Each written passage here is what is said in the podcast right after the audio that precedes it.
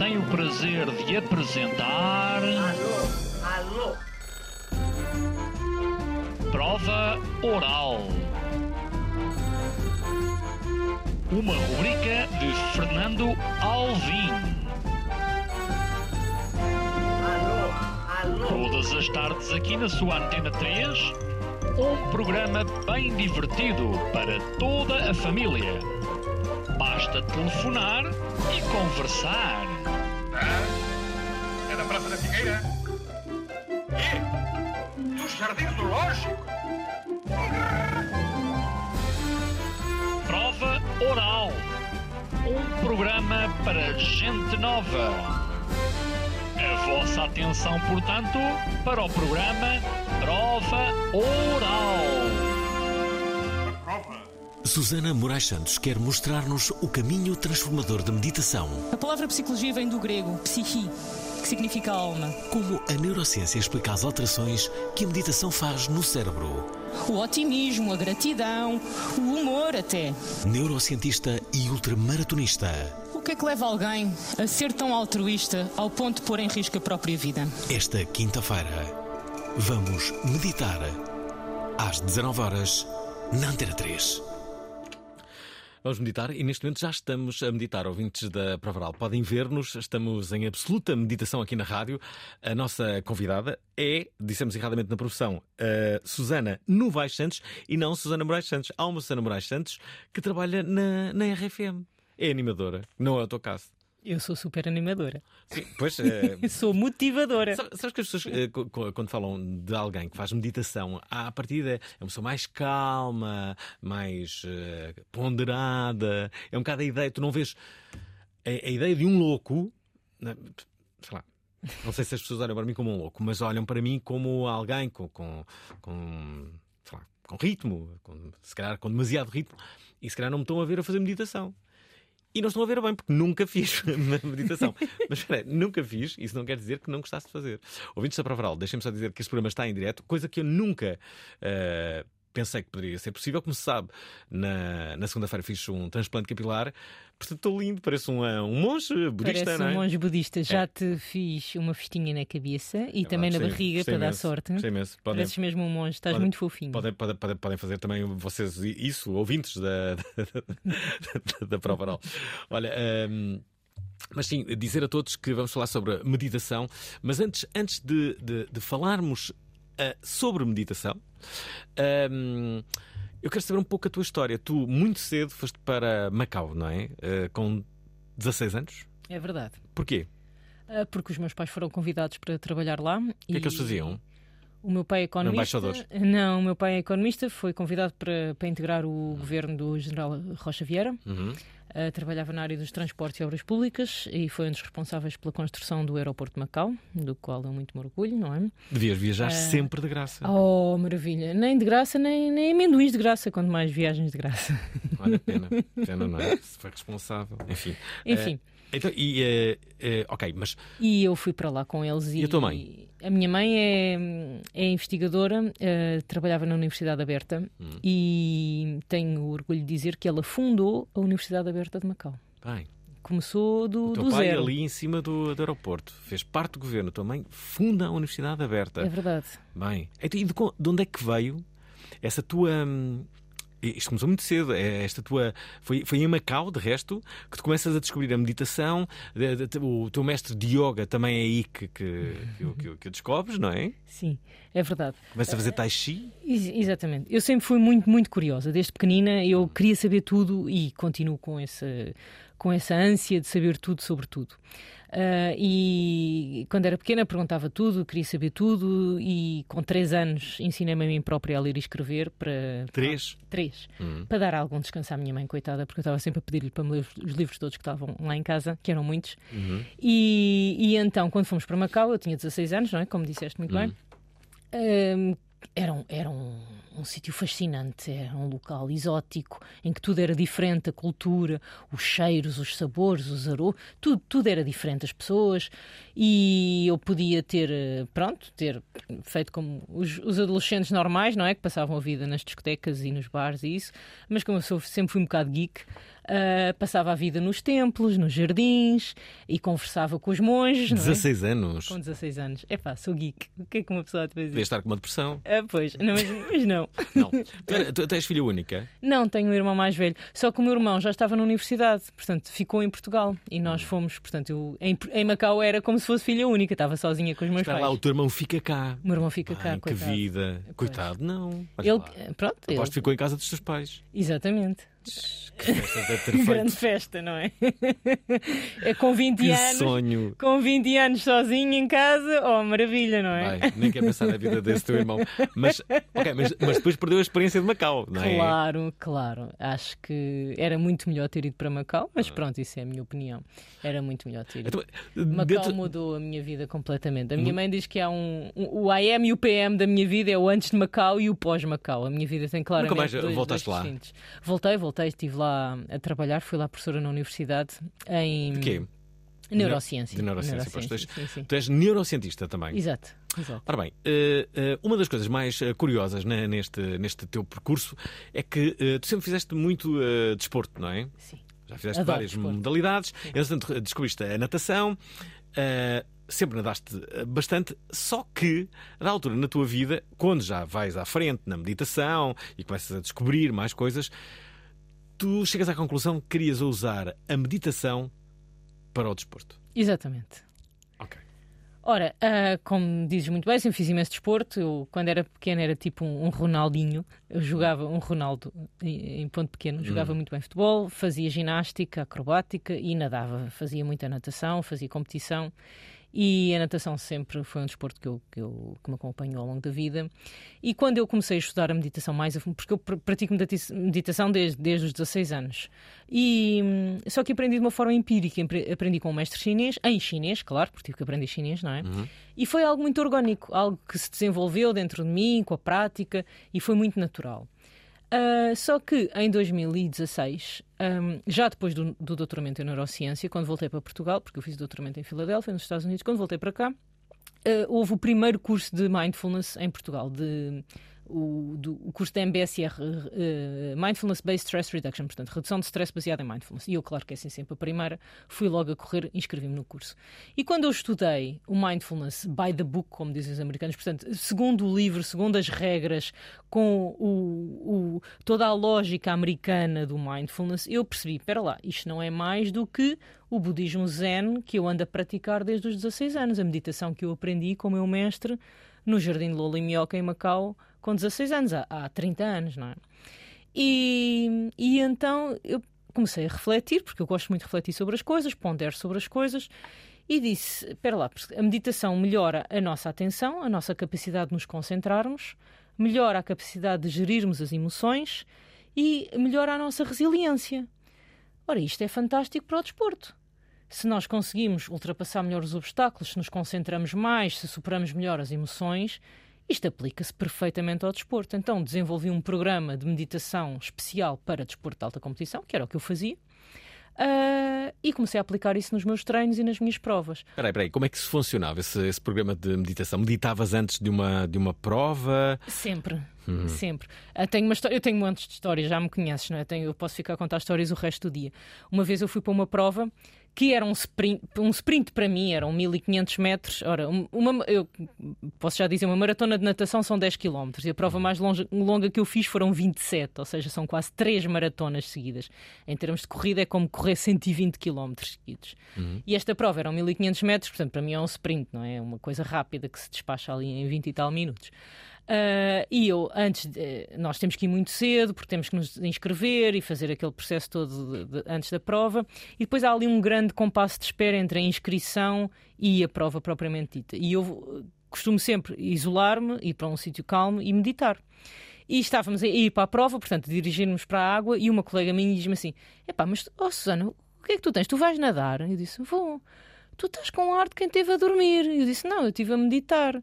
E ela: Mas estás com ar tão calmo. Eu disse: Pois, é, exatamente. E fui e ganhei. Pronto. Hum, Espera aí, entre as muitas coisas que ganhaste, tu és ah, recordista de águas livres ou tens feito. ah, ah, ainda és a primeira, és a primeira ou és a única portuguesa que conseguiu fazer berlengas Como é que é? Peniche. Peniche, berlengas peniche. Águas abertas. Águas livres é o aqueduto, Não como enjoaste a fazer esse, esse caminho, olha. A única vez que eu fiz isso fiquei enjoado durante 5 anos. eh, Mas, mas eh, eh, tu fizeste isso em quanto tempo? 4 horas e Hum, 46 minutos. Ok. É, que- são 16 km. que mais recordes é que, é que tu tens? Tenho um recorde de 27 km. Eu fiz muitas ultramaratonas, portanto, fiz muitas provas acima de 10 km. Ahm, fiz uma travessia solidária no Algarve ah, de 15 km. Fiz até essa travessia Berlen- das Berlengas de 16 km também solidária. Fiz muitas travessias solidárias. O recorde são 27 km. Foram, foi uma marca. E é teu? E é meu, é meu, recorde de longa distância português de uma mulher em Portugal. 27 km, 8 horas, 8 minutos e 8 segundos. E eu gosto de dizer este número porque para os chineses o número 8 é super auspicioso. É Bem. o número da fortuna. Parece que eu estive ali de propósito. dizer, Espera lá, 8, 8, 8, é agora, é agora que eu toco na meta. Já viram isto? Ah, isto é incrível. Olha, uma coisa que temos que falar é de alimentação. Ah, eu sei que é bastante importante. Três chefes juntaram-se e fizeram um programa de televisão. Miguel Mesquita, Trago em cada receita um pouco da minha história. Margarida Pugovka, Trago-vos algumas das minhas receitas favoritas. Carlos Afonso, Vou partilhar com vocês pratos deliciosos. do 24 Kitchen para a prova oral, chefe de serviço. Só nos falta picar aqui a salsa. Esta sexta-feira, às 19 horas na Antena 3. Ouvintes da Provaral já o perceberam, a nossa convidada tem um livro, chama-se O Caminho Transformador da Meditação. É de meditação que iremos eh, falar, por isso envia-nos mensagens eh, para o nosso WhatsApp, que é o de sempre, é o 96 038 6272.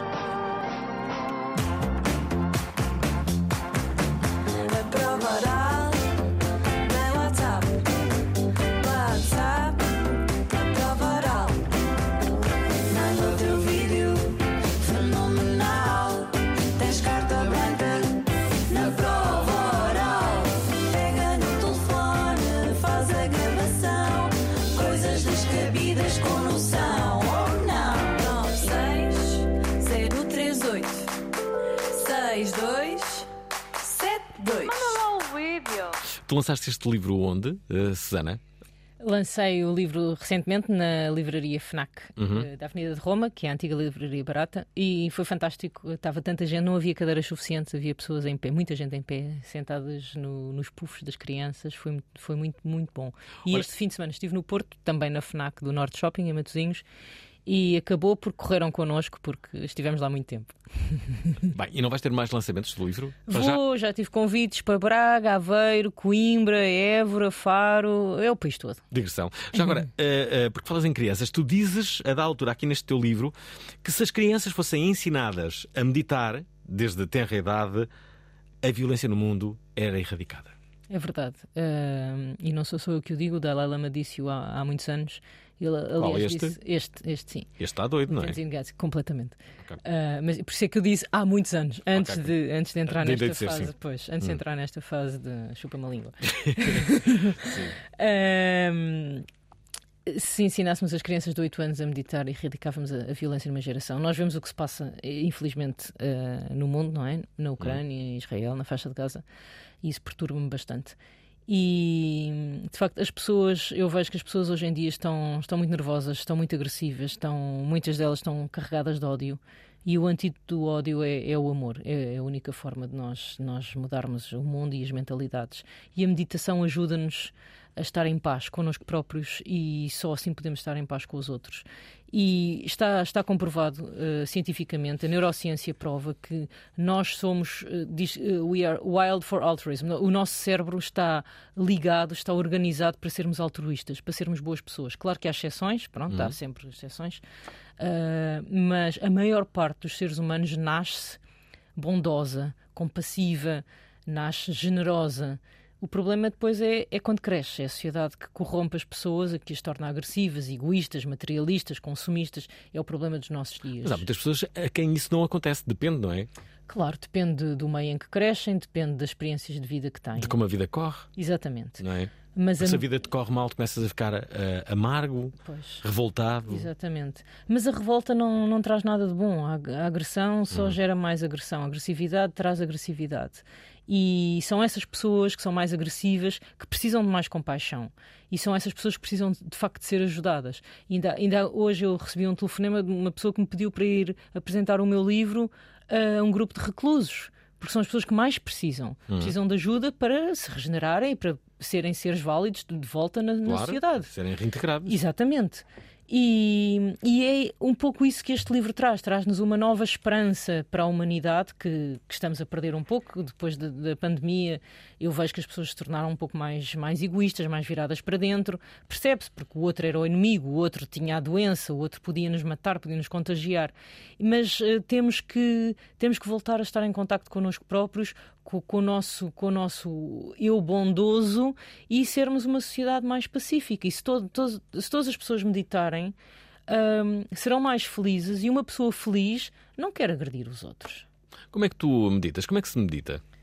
Eh, Em qualquer sítio, a fazer qualquer coisa. Eh, É um mito que é preciso estar de pernas cruzadas, de olhos fechados, numa pose esquisita, ou que é preciso emigrar para os Himalaias. Isso, isso não é verdade. Podes estar a meditar enquanto estás a cozinhar ou quando estás a conduzir? São alturas perfeitas para meditar. Quando estamos a conduzir, é melhor não fechar os olhos, se faz favor. Ah, mas quando estamos a cozinhar, há pessoas que chegam a casa ao fim do dia cansadas e cozinham por obrigação e dizem, ah, eu tenho que, fazer, eu tenho que ir fazer o jantar. E o que é que eu hei de fazer? Basta, basta mudar um bocadinho o chip, basta mudar um bocadinho a atitude com que nós fazemos as coisas. Se pensarmos que se temos uma casa nossa ou, ou- ou arrendada, se temos uma casa, se temos um teto, se temos água potável e temos comida para pôr na mesa, estamos melhor do que 99% das pessoas no planeta. Só isso seria um motivo para nos fazer sentir gratas. É, a gratidão é algo que se está a, a- perder, mas nós temos que sentir gratidão em todos os momentos da nossa vida. Por, por muitos problemas que tenhamos, ah, temos muita qualidade de vida, temos muita coisa boa a acontecer na nossa vida. Só que o cérebro tem mais tendência a olhar para as coisas negativas. E se nós educarmos o cérebro a olhar para as coisas positivas, vamos ver que a vida afinal não é assim tão má como nós pintamos. A fazer o jantar. Podemos meditar. Por exemplo, nós estamos a cortar eh, os alimentos, estamos a cortar eh, uma cebola, ou um tomate, ou um- uma peça de fruta, ou um pedaço de pão. Ah, a sensação da faca a cortar cada uma destas coisas é diferente. Nós depois pomos- com- começamos a cozinhar os alimentos, a confeccionar os alimentos. O cheiro que, que se liberta, os aromas que se libertam, vão mudando à medida que nós vamos cozinhando. Portanto, se estivermos atentos a tudo isto, à textura, aos aromas, ao sabor, basta isso para nos trazer para o momento presente. E isso é um ato de meditação. Aliás, tu tens aqui um exercício que é onde tu eh, explicas no teu, eh, no teu livro, que é o exercício da passa de uva. Exatamente. Isso é um exercício eh, super simples, mas é um exercício lindíssimo de gratidão que nos traz eh, para o momento presente e que nos faz dar valor a uma passa de uva que nós, em geral, achamos feinha, e murchinha e xoxinha e não ligamos nenhuma. Comemos passas de uvas eh, na passagem de ano 12, assim, uma em cada segundo. Tal como comemos pipocas às mãos cheias no cinema e não damos valor nenhum, mas isso traz-nos para o momento e faz-nos ter gratidão por todas as pessoas que trabalharam para nós termos uma simples passa de uva à nossa frente. E estes ouvintes da Provaral estão, a- estão a par de uma passa de uva, o quanto eh, pode ser importante na nossa vida eh, meditar. Aliás, devo confessar que não é a primeira vez que falamos sobre meditação neste programa e da última vez que o fizemos, a da altura fizemos mesmo meditação no programa. Susana, tu tens muitas horas disto. Tu podias prometer que, no mínimo, daqui a pouco fazíamos meditação. Sempre quiseres. Mas podemos fazer na rádio. Claro. Ouvintes da Provaral, estão, estão, estão preparados? Temos que fazer isso, pode ser incrível. Que- Fazemos dois, três minutos, também não pode ser mais, não é? Está bem?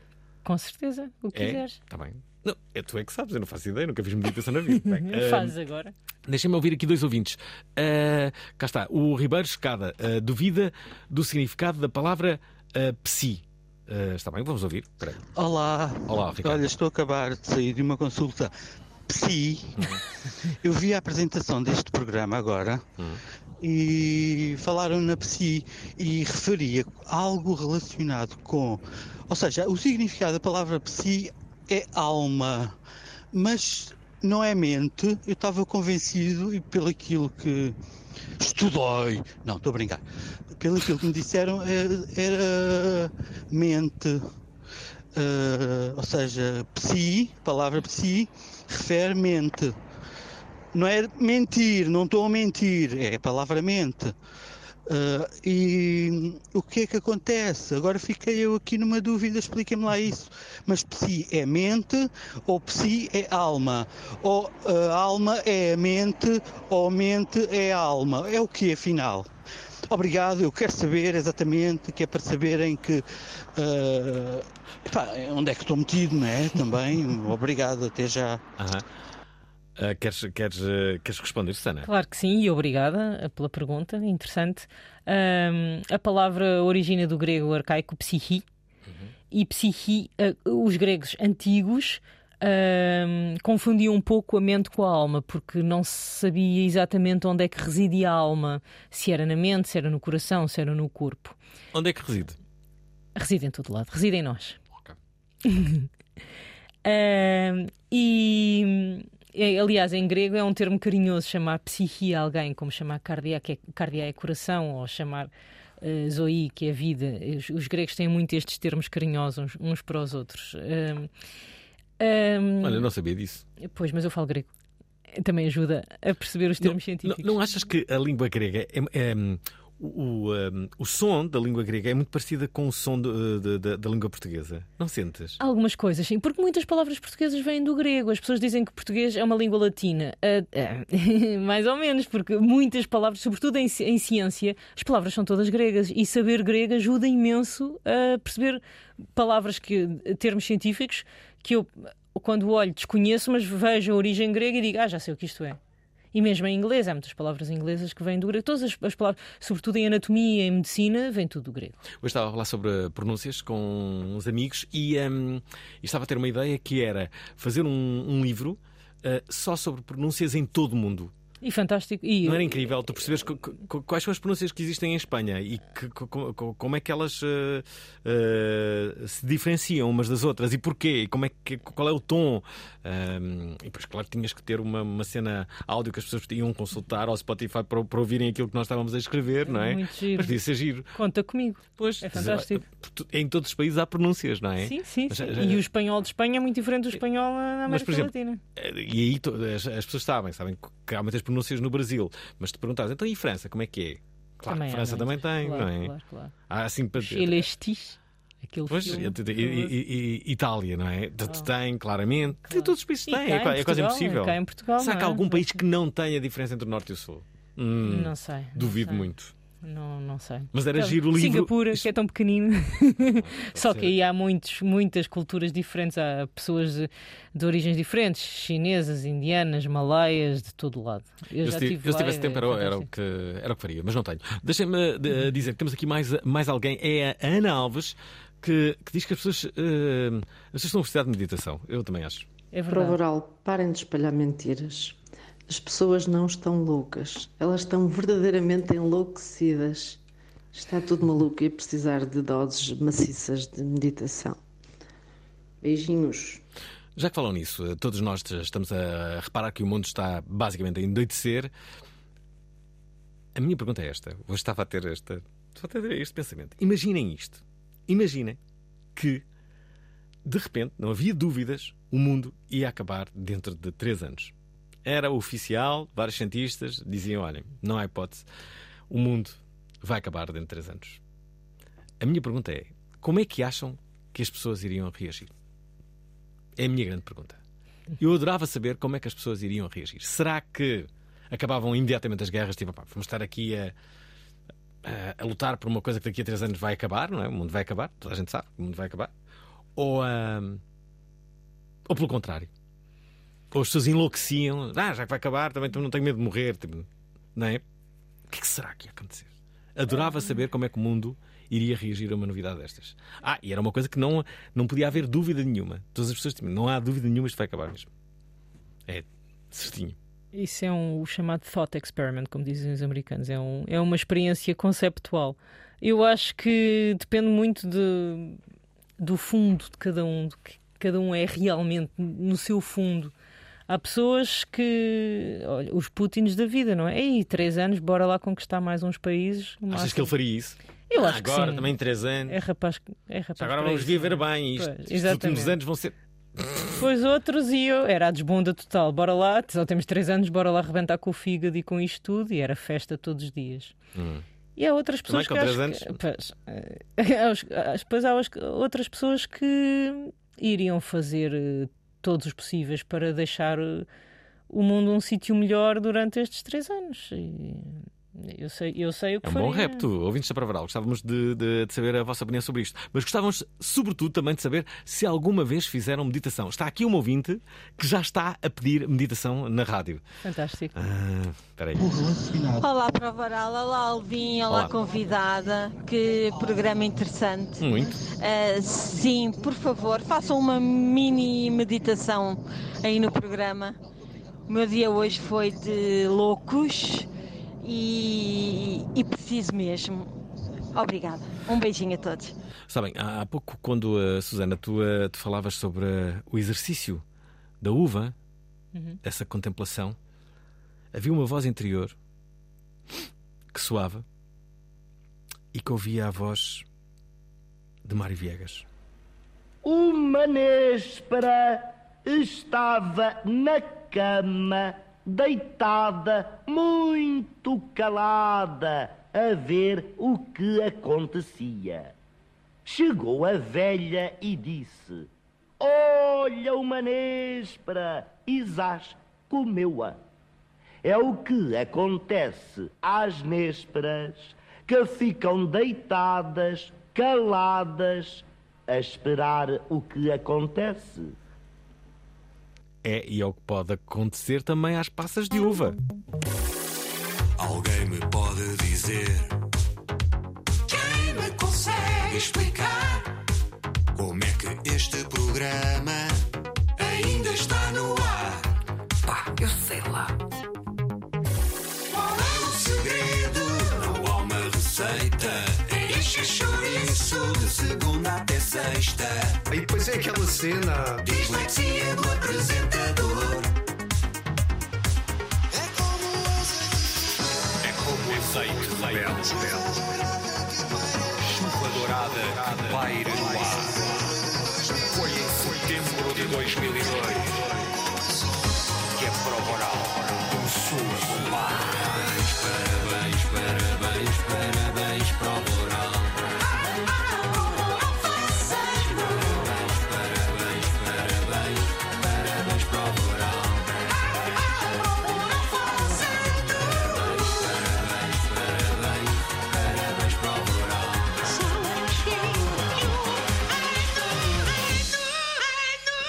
Convidada de hoje da Provaral, Susana Novaes Santos, tem este livro que se chama O Caminho Transformador da Meditação, como a neurociência explica as alterações que o mindfulness faz no cérebro e na vida. Aliás, tu, eh, eh, tu dizes que há uma junção, há uma, há uma, como direi, uma ligação entre o budismo e a meditação, porque ambos estudam a mente. Exatamente. Ah, pode parecer estranho, mas não é. Hum. Ahm, porque o budismo estuda a mente do ponto de vista empírico, através da experiência. Os budistas, quando se sentam a meditar, observam a mente, observam os seus pensamentos, portanto, compreendem a mente de uma forma experiencial. E o que a, a neurociência está a fazer hoje é a investigar a mente, os nossos pensamentos, o nosso cérebro, a forma como o cérebro funciona, do ponto de vista científico, portanto, através de técnicas de imagiologia médica, como, como ressonância magnética, e falo de uma forma formal, de uma forma científica. E eu pensei, porque são du- as minhas duas, duas das minhas paixões, é o budismo e a neurociência, e eu que pratico meditação há mais de 30 anos e que estudei budismo também, comecei a estudar budismo há mais de 30 anos, eh, e, e comecei a estudar neurociência há mais de 20 anos, estudo o cérebro há mais de 20 anos, pensei que, de alguma forma, estes dois mundos se haveriam de encontrar. E o que, o que eu descobri foi que o budismo, de facto, estuda de uma forma empírica, ou seja, bottom-up, como dizem os americanos, de baixo para cima, e a ciência de uma forma top-down, de cima para baixo. Eu pensei, bem, alguma vez são de encontrar, alguns são de encontrar a meio do caminho. E o que eu descobri é que de facto se encontram. E é lindíssimo ver que hoje a neurociência, com toda a tecnologia que tem disponível, está a explicar e a comprovar aquilo que o budismo diz há 2500 anos. Portanto, a meditação de facto muda o nosso cérebro, muda a nossa vida. E como dizem os monges budistas, a felicidade é estar no momento, é o, o, chamado viver aqui e agora, que parece uma frase feita, mas não é. Quando nós trazemos a nossa atenção para o momento presente, podemos de facto desfrutar do momento presente e desfrutar da vida. Porque as pessoas que vivem sempre a pensar no passado vivem deprimidas, as que estão sempre a pensar no futuro estão ansiosas, porque de facto nós só temos um momento presente. Se trouxermos a atenção para a nossa respiração, que é o que nos conecta com o presente, nós podemos viver a vida em todo o seu potencial. Descobrimos dimensões que nos passavam completamente despercebidas. Aliás, tu dizes que devemos observar a respiração. Como é que se observa a respiração? Observa-se uh, percebendo como é que o ar entra, como é que o ar percorre o nosso organismo, onde é que sentimos mais a inspiração, se é nos pulmões, se é na barriga, em que zona do corpo, como é que o ar sai do organismo, como é que nós nos sentimos após uma, duas, cinco, dez inspirações profundas porque toda a gente se lembra com certeza, quando nós éramos crianças e nos irritávamos, os nossos pais nos diziam calma-te, respira fundo, conta até 10. Isso nunca serviu para nada, não é? Uh, pois, Sim, mas diziam, diziam. mas diziam. Porquê? Porque é senso comum que quando nós respiramos fundo temos outra lucidez. Porquê? Porque o oxigênio nos traz lucidez ao, ao cérebro, porque quando oxigenamos o nosso cérebro conseguimos pensar melhor. Basicamente é isso. Mas seja, o facto de estares a contar não é? Esse tempo que perdes uh, ao contar faz com que não faças logo algo irrefletido, não é? Porque as pessoas, normalmente, os maiores disparates é quando atacam imediatamente e reagem, o que, que às vezes é, é, muito compreensível, não é?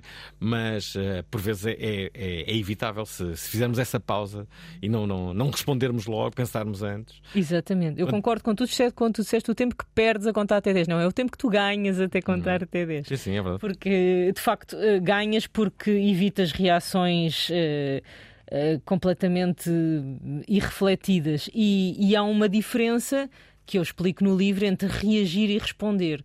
Quando nós reagimos imediatamente sem refletir, é uma, reação, é uma reação quase impulsiva, é uma reação primitiva. Uh, se nós fizermos essa pausa, que não precisa de ser muito longa, mas que parece longa, uh, nós conseguimos responder às situações em vez de reagir. Ou seja, nós refletimos sobre as situações e quanto mais prática tivermos, mais depressa conseguimos refletir, uhum. porque se torna um hábito, e podemos responder, em vez de reagir impulsivamente, respondemos de uma forma ponderada e que nos evita muitos dissabores no futuro. É? Alguma vez meditaste na rádio? Ah, eu estou a meditar desde que aqui entrei. Como assim? Tu estás a falar? Podes estar a meditar ao mesmo tempo? Claro, estou concentrada no momento presente, não estou hum. distraída, não estou a olhar para o telemóvel, não estou a pensar no que é que vou jantar, nem no trânsito que apanhei, nem estou a olhar para, para o relógio. Estou completamente zen, tenho todo o tempo do mundo, posso ficar aqui o resto do dia completamente zen, completamente tranquila. É um, é um estado de, de espírito constante hum. para mim. Sana, eh, temos muitas pessoas a ouvirem, ok? uh, como é que nós podemos fazer isto? Como é que podemos meditar na, na rádio? Tens algum exercício? O que é que. Tenho, tenho um exercício muito rápido podemos fazer em, em teoricamente em 3 minutos, mas nós podemos abreviar. Ok. Uh, é, o, é a chamada pausa dos 3 minutos, por algum motivo, não é? Uhum. uh, e pode ser vista como a forma de uma ampulheta. Uhum. É larga, e depois estreita e depois é larga. Pronto, é uma ampulheta que tem três fases distintas. Vou-me calar, agora não vou dizer mais nada, é, é só tu. Ok. O que nós fazemos é, na primeira fase, nós concentramos na respiração, concentramos no efeito que a respiração tem no nosso corpo e depois expandimos a nossa atenção para tudo o que nos rodeia, para os uh, sons, para os aromas, para tudo o que se passa à nossa volta. Portanto, é como se saíssemos do nosso corpo. E depois, na terceira fase, voltamos a concentrar-nos no nosso corpo, na nossa respiração. Peraí, peraí. E... Isto é mais graça de fazeres. Porquê é que não fazemos mesmo? Fazemos, fazemos. Estou só, estou só a explicar. Okay, okay. E basta isto, 3 minutos são suficientes, está provado, para baixar o nível de cortisol no nosso organismo. O que é que é o cortisol? O cortisol é a hormona do stress, basicamente. Anda tudo, cheio de cortisol. Tudo cheio de cortisol. Se, aliás, se as pessoas fizerem análise ao cortisol, é engraçado porque eu já fiz análise, eu faço muitas, muitos estudos em mim própria antes e depois de uma longa sessão de meditação, os níveis de cortisol baixam. Se medir a tensão arterial antes e depois de uma hora de meditação, a tensão arterial baixa imenso, a frequência cardíaca baixa. Portanto, isto são, são dados concretos que eu faço sistematicamente todos os dias e consigo ver de facto alterações. Uh, bastam três minutos para nós evitarmos um problema no emprego, na família, tudo isso. Se as pessoas se habituarem a tirar 3 minutos. Não precisam de, como eu digo, de ir para os Himalaias. Basta estarem num sítio mais ou menos tranquilo e estarem 3 minutos sozinhas e de certeza que uh, muita coisa vai mudar na vida. Ora, vamos, vamos praticar. Vais praticar meditação. Boa. É, é, um, é, um, é uma pronto. primeira vez. Primeira É vez primeira- aqui na rádio, comigo, como a neurocientista. Contigo é uma primeira vez, É, eh, claro, sim, então. e eh, eh, dizer que a vez que nós fizemos já foi há alguns anos e, e, eh, e foi, foi engraçado. Eu fiquei cheio de vontade de fazer a meditação. Então, pronto, e agora lês o meu livro e vais praticar Ah, todos sim, sim, vou, vou. fica- Não é só o cabelo, ficas mesmo um budinha. Pois é, atenção, ouvintes a Provaral, têm que ver, hoje vale a pena, eh, vejam eh, como, é que, eu- como é que eu estou. Dois dias depois de, de- de um transplante capilar, parece um monge budista, portanto É isto faz todo sentido. Estamos a 20 minutos do final deste programa, dizer que a nossa convidada se chama Susana Novaes Santos, ela tem um livro que se chama O Caminho Transformador da Meditação, já perceberam? Vem aqui falar sobre meditação e, e agora chegou a altura de nós meditarmos no programa. Vamos. Ora então, hum, vamos fazer uma curta prática. Convido toda a gente a hum, estar eh, numa posição confortável, sentado. Quem quiser pode fechar os olhos ou então manter os olhos semicerrados e focar a atenção na respiração. Respirar fundo.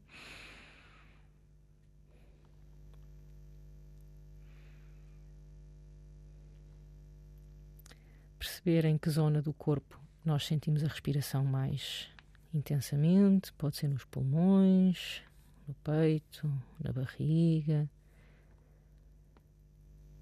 E focar a nossa atenção na respiração e nesse ponto.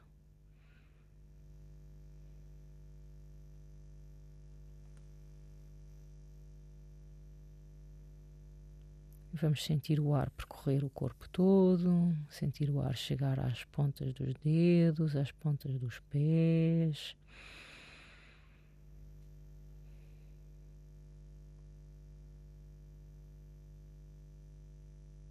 Vamos conectar-nos com o nosso corpo, observar as sensações no nosso corpo. Se há pontos de tensão, quais são as zonas que estão mais relaxadas.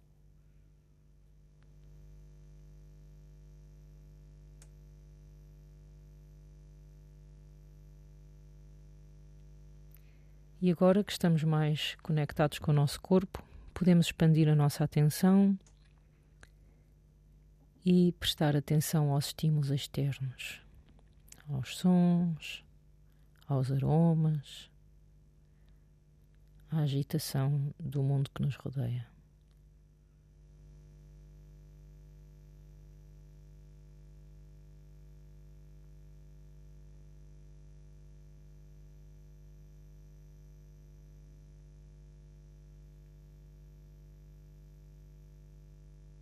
E podemos também observar as sensações que esses estímulos provocam no nosso corpo. Os sons são agradáveis, provocam-nos uma sensação de paz.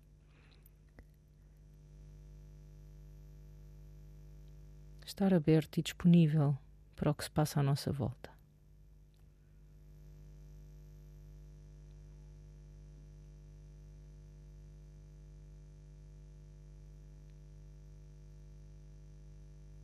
E agora, na fase final, vamos novamente concentrar a nossa atenção na respiração. Trazer a atenção para o nosso corpo. Observar as sensações.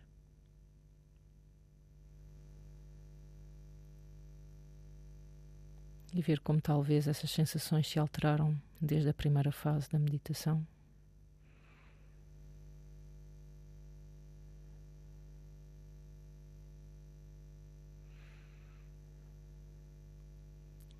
Vamos fazer mais três inspirações profundas.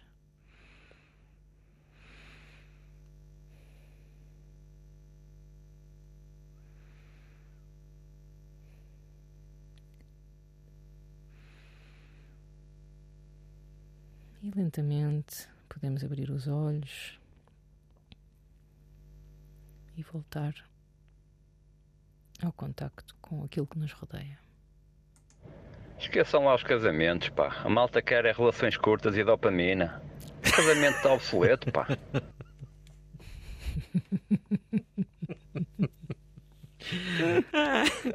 Ai, Eu gostei. Mas eu não preciso de olhos, é? Tive sempre com os olhos eh, abertos. Hum. Não, mas eh, senti-me relaxado. E reparem, eu não sei se. eh, há quanto tempo é que não havia uma meditação numa, numa rádio? Há muitos anos, desde a última vez. Eh, há possivelmente certeza que outras rádios já o fizeram. Bom, deixem-me só dizer. Eu gostei muito deste exercício. Deixem-me. de- de- Tu começaste. A, a primeira vez que fizeste meditação, de que idade é que tinhas? 16? 17? 16, sim. Mas eu acho E que. todos os Quer dizer, eu sempre fiz meditação desde pequena porque. hum, eu tenho mais uma história engraçada. Uh, tenho- eu tenho infinitas histórias, não é? Para contar. Eu sempre fui muito curiosa, como comecei por dizer no programa. É uma, é uma coisa que eu gosto muito de dizer porque, porque é verdade. Aquilo que me define é a minha curiosidade. Aliás, acho que é, é uma condição necessária, é uma condição sine qua non para, para ser cientista.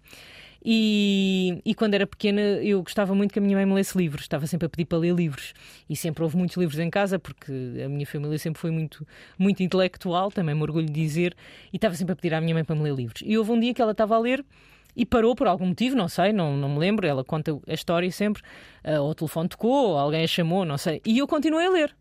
E ela olhou para mim e disse: Espera lá, Susana, o que é que tu disseste? E eu repeti. E ela pensava que já me tinha lido o livro e que eu tinha memorizado a história. E não acreditou que eu estivesse a ler. Então foi buscar o jornal do dia e disse: "Tu- tu- mas o que é que estás-" Eu disse: Eu estou a ler, eu sei ler. Eu com 3 anos, eu sei ler. Então lê o jornal. E eu peguei no jornal e comecei a ler. Portanto, eu aprendi sozinha a ler e, escrever depois, com 3 anos.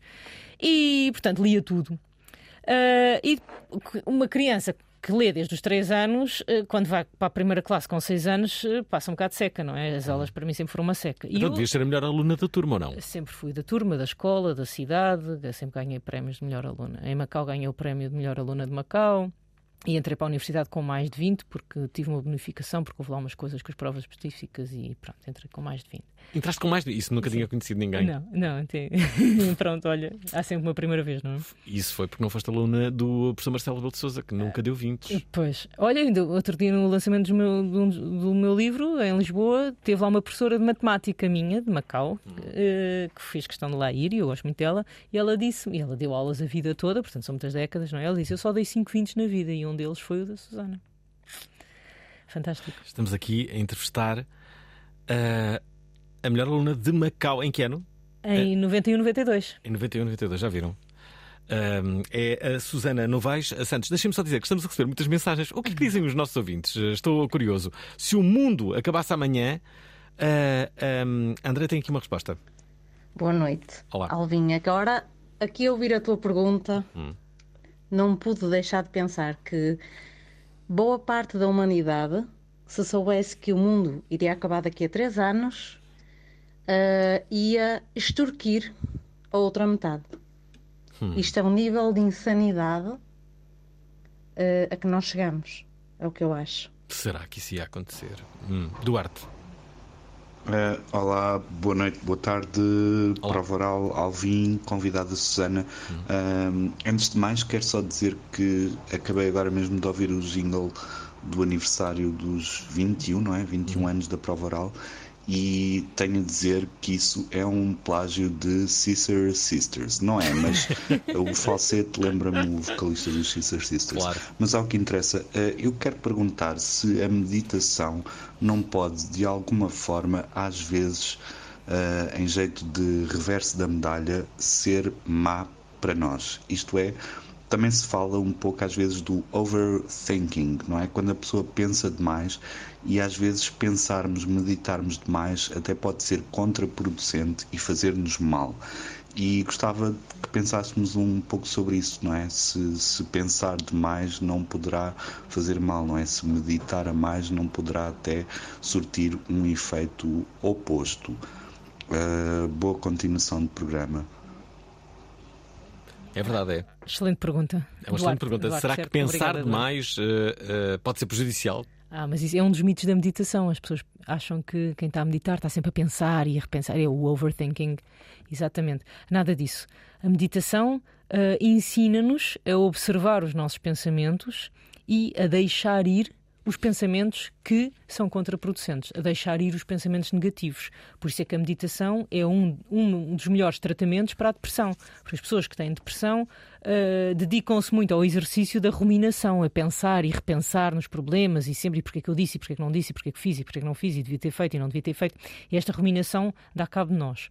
O que a meditação nos permite é observar esses padrões de pensamento, esses padrões mentais, esses arranjos neuronais e encontrar outros mais saudáveis e substituir esse tipo de pensamentos, o overthinking, por outro tipo de pensamento. É o deixar ir, é o não nos apegarmos, não, não darmos importância demasiada a esse tipo de pensamentos e deixá-los ir, seguir a sua vida e dedicarmos a nossa atenção a outro tipo de pensamentos. Portanto, a meditação não é o estar sempre a pensar, é o é o deixar ir os pensamentos, deixar ir as emoções negativas, deixar ir aquilo que não nos serve e uh, adotar outros hábitos, outros pensamentos mais saudáveis. Hum. Já agora, uh, tu há pouco admitiste que passaste mais de metade da tua vida a ler tudo aquilo que encontravas.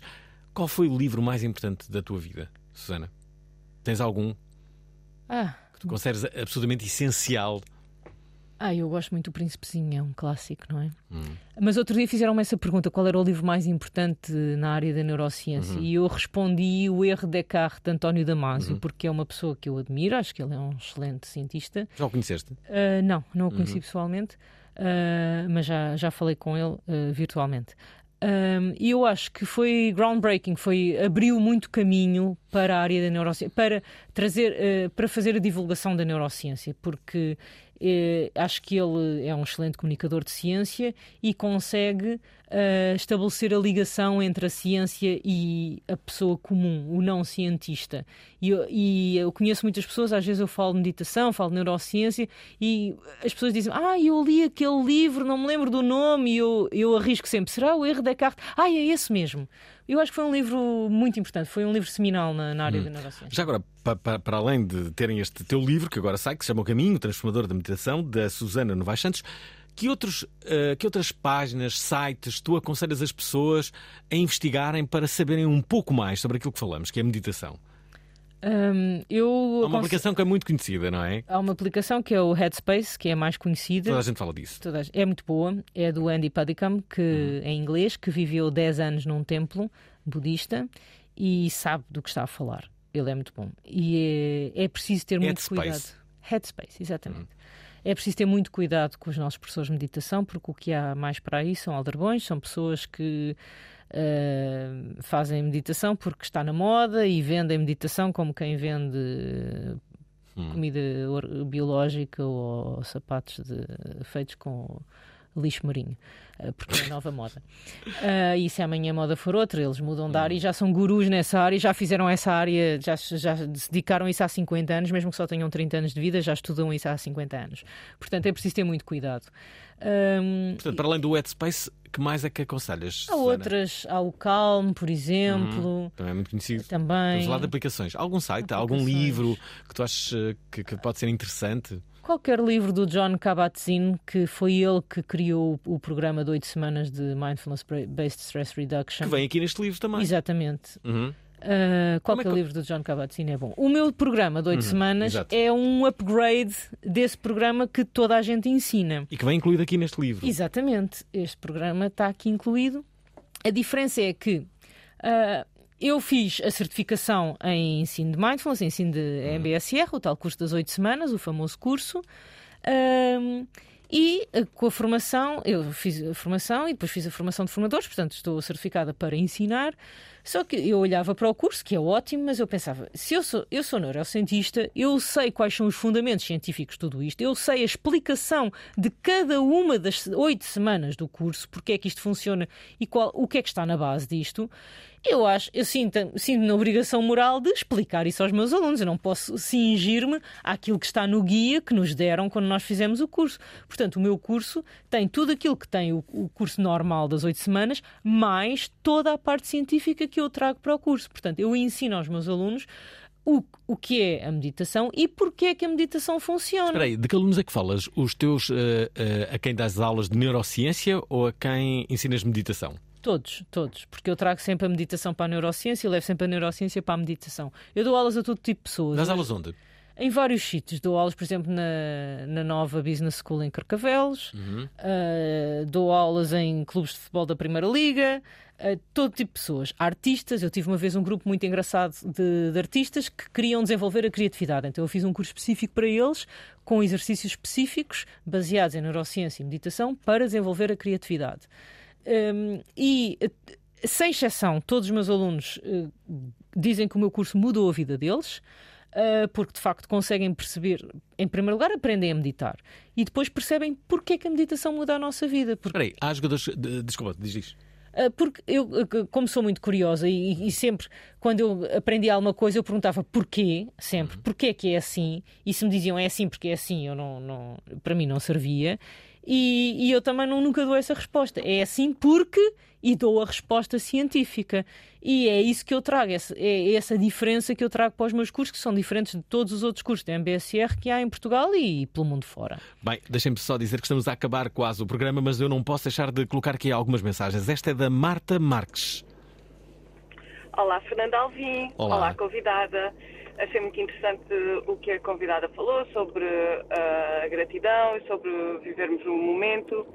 Viver o momento é exatamente um dos princípios do budismo, ah, em que fala ah, que devemos viver o momento sem pensar no que vamos viver a seguir. Por exemplo, estamos a lavar a louça, não podemos estar, não devemos estar a lavar a louça e a pensar que a seguir vamos sentar do sofá e usufruir de, de beber um chá.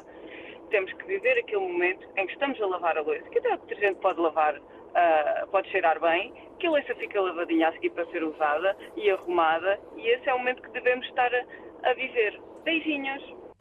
Olha, gostei muito desta mensagem, mas há aqui uma outra que nos chega por parte ah, ah, da Andreia Santos. Olá, Prova Oral. Olá, convidada. Chamo-me Andreia Santos, sou Santa Maria da Feira e queria partilhar convosco algo que eu acho que é absolutamente espetacular. Eu tenho um bebê de 21 meses, ele neste momento está na creche e na creche, ou seja, na sala do um ano, ele tem uma vez por semana yoga para bebês. Ainda não fiz uma pesquisa séria sobre os benefícios do yoga para os bebés, mas eu gostava de saber a opinião da convidada sobre esta prática em idades tão, tão tenras. Um beijinho, boa noite. A convidada já vai responder a tudo isto, mas antes, Tiago Rodrigues quer entrar em cena. Olá a todos. Um dos meus filósofos eh, de referência é um indiano já falecido chamado Jiddu Krishnamurti. Ahm, ele tem vários eh, pensamentos sobre a meditação eh, cruciais. Ele diz: Meditation means the emptying of your consciousness of its content. Ah, significa a meditação significa o esvaziar da consciência do seu conteúdo. Ahm, e como tudo na vida, também na meditação há paradoxos, ele diz, ele tem um pensamento que é It is one of the most difficult things to have a clear mind in this mad world. Ah, é uma das coisas mais difíceis ter uma mente clara neste mundo louco. Ahm, e por isso este- estes são alguns dos pensamentos de Krishnamurti e queria perguntar também à convidada ah, se ela tem pensamentos filosóficos ah, inseridos ou se ela se baseia em, em pensamentos filosóficos para além, para além da ciência ah, para ter para escrever este livro, se ela, se ela o fez. É isso, ah, obrigado. Ela já vai responder eh, a tudo isto, mas antes disso tem que ouvir mais duas. Ana Silva. Olá, Prova Oral. Antes de mais, parabéns pelo programa, parabéns pelo tema. Tenho um livro na minha mão, adquiri-o esta Uhum. semana, porque sou uma apaixonada pela meditação, mas não conhecia a Susana, mas fiquei fascinada porque também temos um gosto em comum que é correr. Portanto, a meditação, como a Susana diz, é feita onde e quando nós quisermos, desde que tenhamos uma intenção de estarmos presentes neste grande presente que é o nosso dia a dia. Susana, parabéns pelo livro, estou a amar, estou a adorar e parabéns pelo programa. E sim, venha daí essa meditação e vamos trabalhar todos para o bem comum. Beijinhos! Última mensagem da Ana Olá, Gralheiro. prova oral. Ah, bom Olá. programa, bom tema. Só para falar sobre a minha experiência, eu fiz uh, agora no Nepal 10 dias de silêncio no retiro Vipassana, que foram. Eu nunca tinha meditado na vida e tive a meditar durante 12 horas diárias, durante 12 dias, 10 dias. Um, e nesta meditação o silêncio é nobre, um, para além de não podemos falar, não podemos olhar nos olhos, não podemos, não podemos ler e não podemos e não podemos escrever, não podemos fazer nada, basicamente. Estamos só de corpo presente. E foi talvez a experiência mais interessante que tenha tido na vida, porque consegui ter acessos a, às par a memórias e a espaços dentro do meu, do meu cérebro que diariamente não consigo. Bom programa e continuem com temas assim, porque realmente o que precisamos, o que este, o que este país precisa é de meditar. Acho que é o mundo, não é só o país. Temos de ser muito rápido, já passamos a hora. O que é que queres dizer? Podes escolher uma delas. Uh, o que é que queres, uh, queres responder? As perguntas são todas fantásticas e obrigada a todos. Uh, yoga para bebés, sim. Meditação em bebés, sim. é muito benéfico. Krishnamurti, sim. É comprar o meu livro e ler. Está cheio de referências filosóficas, cheio de referências culturais. Em relação a correr, uh, o exercício físico é melhor do que qualquer antidepressivo. O melhor antidepressivo, de facto, é, é o exercício e é estarmos com os nossos amigos. E em relação à última pergunta que eu adorei, uh, parabéns pela coragem para fazer um retiro desses. Eu próprio faço retiros todos os anos. Uh, e posso dizer que também digo no meu livro que o Yuval Noah Harari, que, que, que é um dos maiores pensa, pensadores do dia de hoje, que escreveu as 21 lições para o uhum, século XXI uhum. e o Sapiens, e ele, nas 21 lições para o século XXI, a 21 lição é precisamente a meditação. E ele diz que fez um retiro vipassana, tal como esta ouvinte, durante 10 dias e que isso mudou a vida dele. E diz que agora todos os anos ele faz pelo menos um mês, dois meses de meditação, de um retiro de silêncio, uh, porque só assim é que conseguiu escrever estes livros.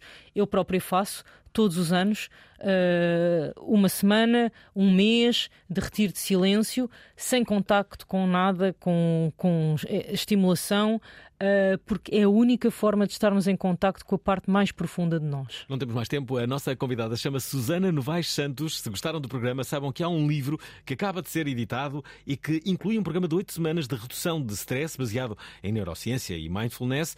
Chama-se O Caminho Transformador da meditação. Obrigado, obrigado Susana por ter Obrigada, Alvin. E até amanhã. Gostaram da emissão? Querem ouvir outra vez? Ouçam, partilhem, comentem. rtp.pt/play o podcast da prova oral.